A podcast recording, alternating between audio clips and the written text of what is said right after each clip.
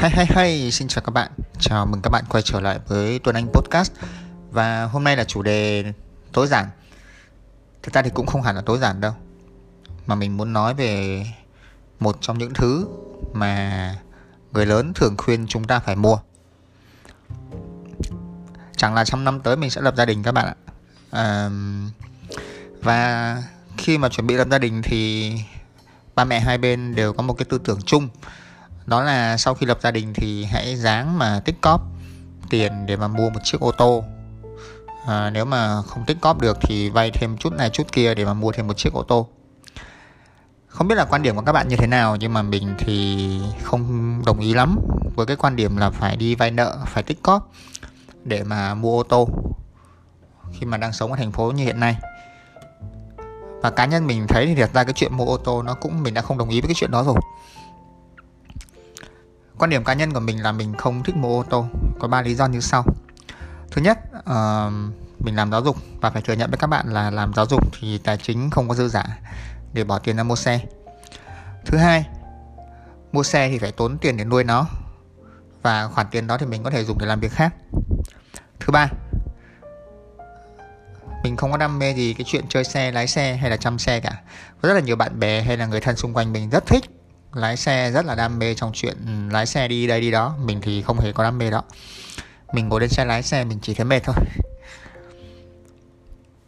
Theo một cái tính toán của một chủ blog về tài chính cá nhân và đầu tư tên là chị Leo X, à, mọi người có thể vào trang của chị Leo X, L E O X chấm V N để học thêm về đầu tư, là một trang blog rất là hay, mình cực kỳ giới thiệu cho mọi người.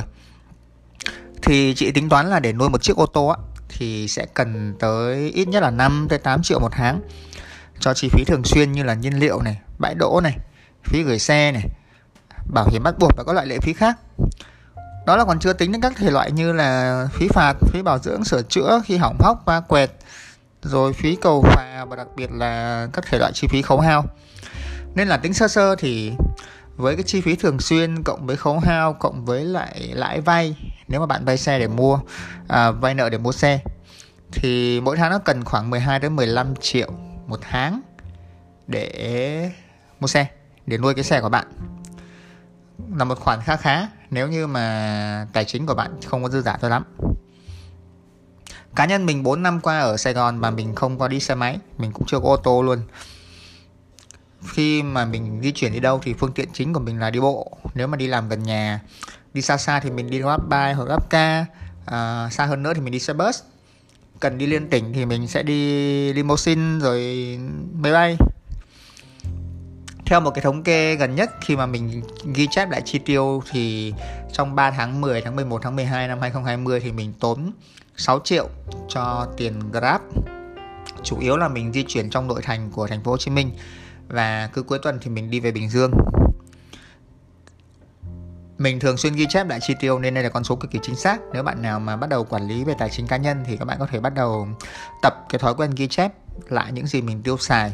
Mình sử dụng ứng dụng Money Lover ở trên điện thoại, các bạn cũng nên sử dụng. à, Mình rất thích cái chuyện ngồi taxi hay ngồi GrabCar thay vì phải lái xe. Tại vì khi ngồi taxi hay GrabCar thì mình có thể thoải mái ngắm nhìn thành phố này, à, mình nghe nhạc, mình chơi điện thoại, và mình không phải lo xem là khi mà đi vào quận trung tâm thì phải đỗ xe ở đâu, rồi đổ xăng hết bao nhiêu tiền, rồi lỡ ngớ lại còn bị công an phạt nữa. Thì ở đây mình muốn nói về chi phí đầu tư và tiện lợi di chuyển của việc đi ô tô. Là một người sống trong thành phố Hồ Chí Minh và gia đình cũng ở trong thành phố Hồ Chí Minh thì mình thấy không có nhiều nhu cầu lắm trong chuyện phải có một chiếc ô tô. À, sẽ có những ý kiến phản bác rằng cái chuyện mà khi các bạn có gia đình, có nhiều con, à, các bạn cần về quê thường xuyên thì một chiếc ô tô rất, rất là rất là cần thiết. Mình đồng ý chuyện này, rất là cần thiết nếu mà các bạn đi về quê thường xuyên. Còn nếu các bạn ở trong thành phố thì không có cần thiết.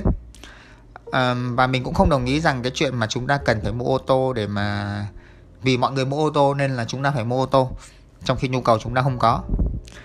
Thì theo lời khuyên thì mình nghĩ là nếu mà các bạn có một cái khoản tiền, làm sao mà khi mà cái giá trị ô tô bằng khoảng ba đến năm phần trăm tài sản của các bạn thì hãng mua. Thì đấy là một quan điểm về chuyện mua ô tô. Còn không biết quan điểm của các bạn như thế nào, à, các bạn có thể lên trên fanpage đơn giản và tối giản của mình để cùng nhau comment và chia sẻ về cái chủ đề này nha. à, cho nên một vài quan điểm của mình về một chủ đề khá là được quan tâm là chuyện mua xe. Cảm ơn các bạn đã lắng nghe và mong các bạn sẽ quay trở lại để mình chúng ta cùng nghe những podcast khác vào những ngày khác. Mình là Tuấn Anh.